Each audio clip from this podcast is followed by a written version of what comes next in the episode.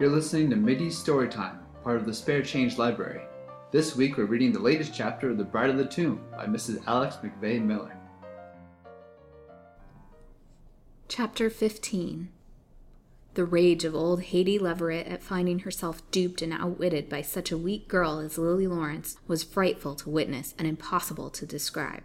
She raved, she stormed, she tore her scanty gray locks and blasphemed in the most frightful and blood curdling terms. In vain she tried the door handle, in vain she shook the iron bars in the window. They resisted her most vigorous efforts. In her terrible rage, she fell to breaking and tearing everything in her room that could be destroyed. She threw down the dishes containing Lily's untasted dinner and shivered them into fragments. She tore off the bed covers and rent them in pieces in the height of her insane fury. If Lily had fallen into her cruel hands just then, she would have killed her remorselessly. At length, Having sated her rage momentarily by wreaking it on those poor inanimate things, she began to quiet down somewhat and to consider the situation. The enemy had worsted her, that was self evident. Stratagem had succeeded against brute force and power. Lily Lawrence had freed herself from captivity, and there was no one to pursue her and bring her back. Old Peter was not likely to return for several hours. If Lily's strength held out, she would be safe in her home ere the old man could get back to town and carry the tidings to Dr. Pratt and Harold Colville. Harold Colville had promised the old couple a most extravagant reward for the safekeeping of his beautiful prisoner. Not only did the loss of this trouble the old crone's mind, but also the fact that Lily would betray them all into the hands of the police, and that exposure and punishment would follow on the discovery of the nefarious works which she and her husband had wrought for years. A species of abject terror filled her quaking frame at the thought. She thought of the miserly accumulations of her wicked life secreted beneath the roof of the old house, and dreaded lest her greedy eyes should never again be permitted to gloat over that golden hoard. In the height of these woeful cogitations, her thoughts suddenly recurred to the prisoner in the gloomy dungeon beneath her. Poor Fanny Colville, whose hearing had been strained all day to detect the faintest sound from above, had been a frightened listener to old Haidee's fearful explosion of wrath. She knew by the violence of the witch's rage that Lily had succeeded in her stratagem and effected her escape. The knowledge filled her with joy, even while she feared that rage would instigate Haidee to yet further cruelties against herself. The desire for life was yet strong in the breast of the poor starving creature, and she shrank in terror while she thought it was probable that old Haidee would kill her in her frantic desire to wreak vengeance upon something. Even while she shivered over her fear, she heard the heavy footsteps lumbering down the stairs toward the dungeon. What, are you not dead yet, you she devil? was the fierce salutation that greeted her ears. Her enemy advanced, and seizing hold of her crouching body as it lay upon the bed, shook it with the fury of a wildcat until it seemed as if the poor bones must rattle. What do you mean by living in this way? Must I kill you at last with my own hands? Spare me, moaned the poor victim between her chattering teeth. Spare me yet a little longer. I am so young, and life is so sweet. Sweet, you fool! cried the old hag, desisting from sheer weariness and letting go of the poor skeleton to glare fiercely at her. What? Life is sweet, chained in a dungeon, in rags, on a crust of bread and a sup of water? Yes, oh yes, faltered the poor creature, hoping to gain a little time so that deliverance from her bonds might come. Live then, you worm, cried the old witch, throwing life at her poor victim with a curse. Live as long as you can, since you find it such a luxury. The shivering heap of rags and bones did not answer. Stamping about the floor, glaring at the frightened Fanny, her mood changed. She said retrospectively, After all, you are not such a devil as she. You have not the spirit in your poor, crushed, beaten body. You have never even tried to escape from me and bring me to punishment.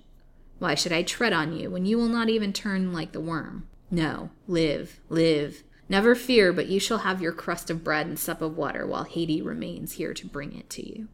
So saying, she went out again, and Fanny wept tears of joy at her departure. But a little while now, she thought gladly, and Lily would be at home. Then, tomorrow, at the farthest, her own deliverance would arrive.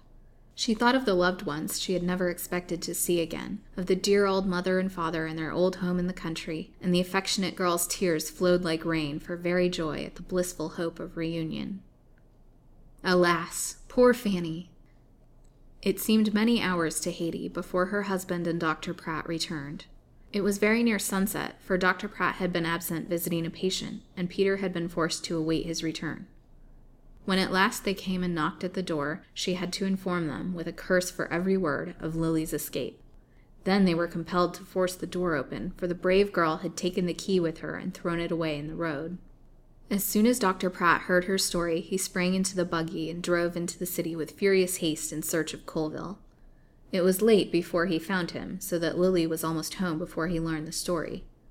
I suppose it is all up with us now, said Colville, after swearing an oath or two, and we had better be getting away from town before we are arrested. I suppose she is at home by now. There is only one chance in ten that she is not, was the reply. Her excessive weakness may have caused her to fall by the way.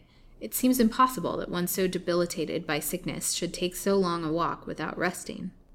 You think there is a chance of her recapture, then? inquired Colville eagerly. There may be, was the cautious reply. You see, if she is yet on the road, we can watch for her near her home, and as it is getting dark, it would be very easy to seize her and put her into a waiting carriage. After that, there would be no difficulty. Chloroform would stifle her screams while we drove back to Leverett's with her. But the carriage driver, doctor, might he not betray us? I will drive my own carriage, answered Pratt. We will stop near the corner of Mr. Lawrence's house.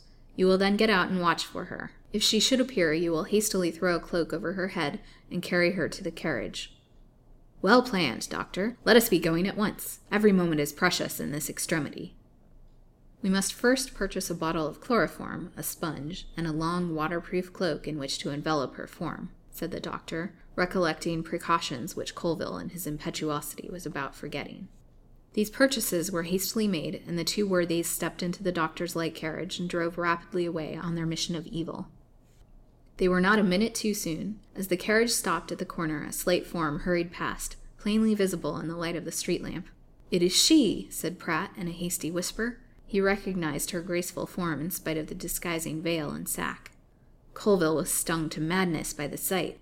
I will have her, he declared with a terrible oath, if I have to tear her from the arms of her lover. He sprang out and followed her.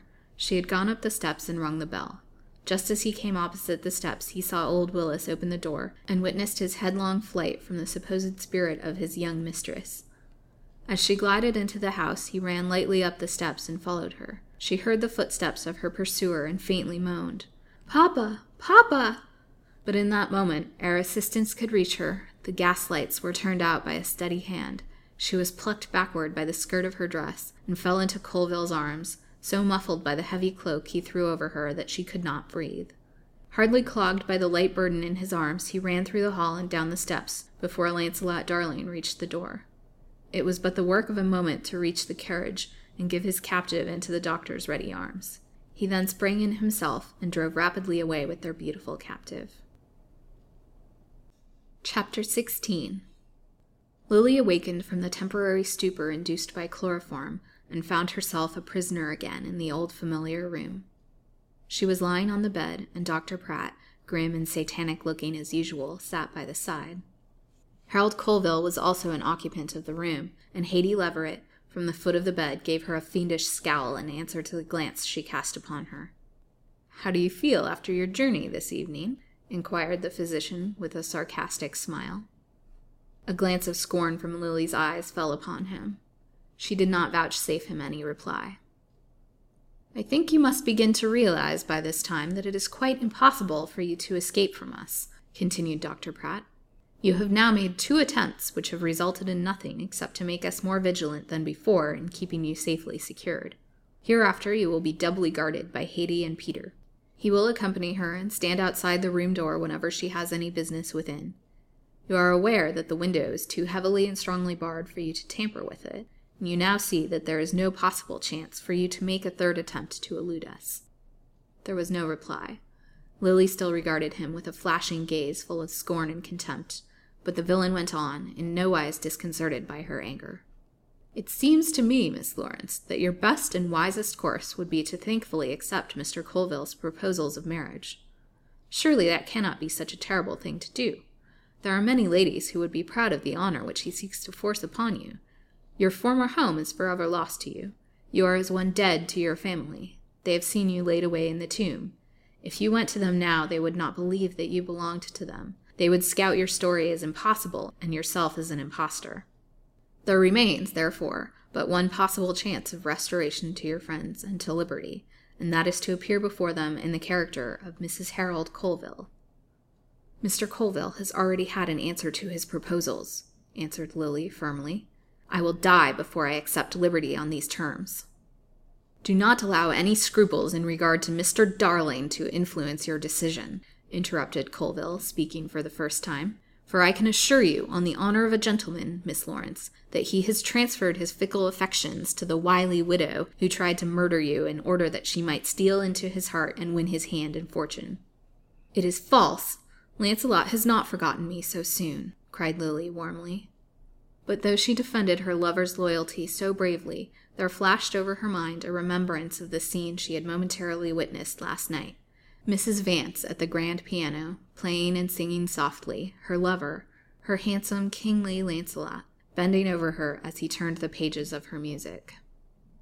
She had thought nothing of it then, but in the light of Harold Colville's bold assertion, it seemed to her terribly significant. I do not wonder that my assertion taxes your credulity, returned Colville with a maddening smile. It seemed almost beyond belief when it first came to my knowledge. Not yet three months from your supposed death, I can scarcely understand how the man who lacked but a few hours of being your husband could console himself with the smiles of another so soon. But he is young and impressible, and I grant you she is rarely beautiful and gifted with consummate art. I can add my testimony to Mr. Colville's assertion, said Dr. Pratt. Your lover has, indeed, been beguiled into forgetfulness of his grief by the fascination of the charming widow. They are now acknowledged lovers. I do not believe it, answered Lily proudly. Do you think I would take your word, Harold Colville, or yours, Dr. Pratt, for the truth? You have proved yourselves villains, and I do not place the least confidence in your assertions. You tell me these things believing I will the more readily yield to your wishes, but you are mistaken, sadly mistaken. I tell you now that if Lancelot Darling should marry Mrs. Vance tomorrow, it would not make any difference in my rejection of the villain's suit. Both the worthies glared at her with fierce wrath. So be it, said Colville angrily. But remember, you will remain a prisoner until you accede to my wishes, no matter how long you hold out. Haidee, you need not provide so sumptuously for so contumacious a captive. Let bread and water be her portion until her rebellious spirit is broken. I will see her again in a month's time. Come, doctor, come, Haidee. Let us leave her to the pleasures of solitary contemplation. All three retired. The door, which had been provided with another key, was securely locked, and she was left again in her loneliness and bitter sorrow. Weak and weary with her long journey and unbroken fast, she lay still, her limbs aching with fatigue and her heart almost broken with sorrow. Her momentary glimpse of her dear ones had filled her heart with a wild flood of new tenderness for them. She had come back to them from the dead, and she felt that they would have been filled with the deepest joy in receiving her again. She had been so cruelly torn from them in the very moment when they first caught sight of her. She wondered what they would think. Perhaps they will share old Willis's delusion that it was a spirit, thought she, with a flood of tears. She had almost forgotten Fanny in the bitter anguish of being retaken thus in the very moment of impending reunion with her family.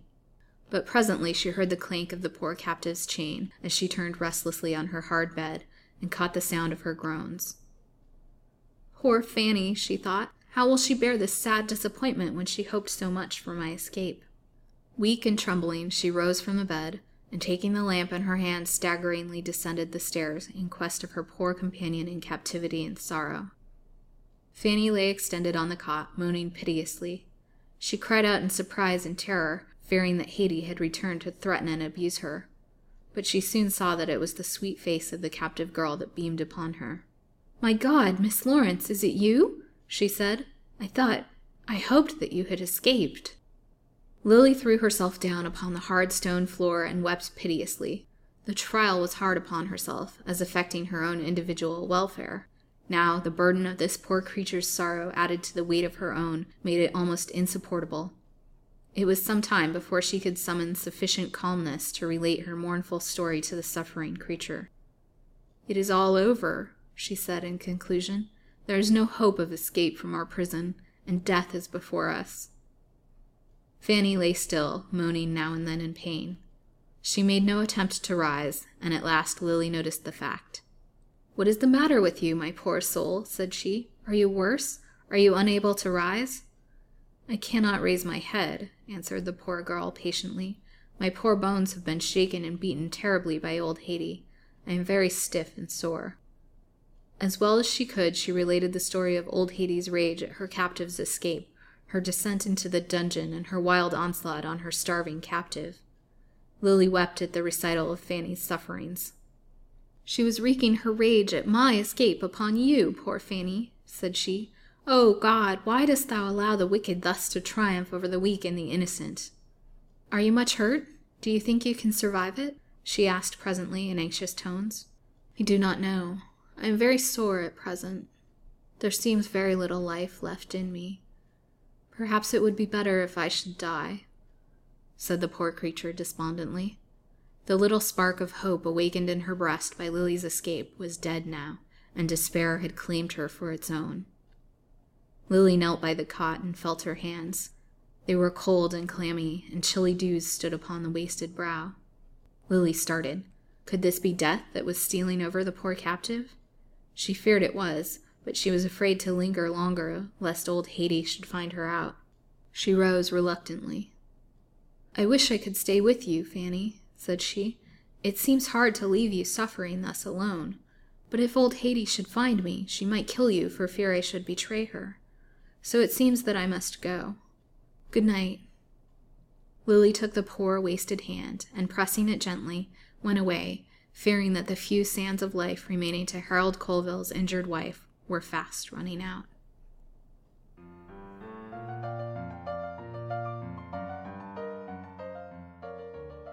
That concludes this week's installment of The Bride of the Tomb. This production of The Bride of the Tomb features the voice talents of Laura Bang and Demian Katz. Chris Hallberg voices the intro and outro narratives. The theme music is The Guava Rag by Brett Donnelly. Mittie Storytime in the Spare Change Library produced by Lancelot Darling and friends. This podcast is brought to you by DimeNovels.org, the Edward T. LeBlanc Memorial Dime Novel Bibliography.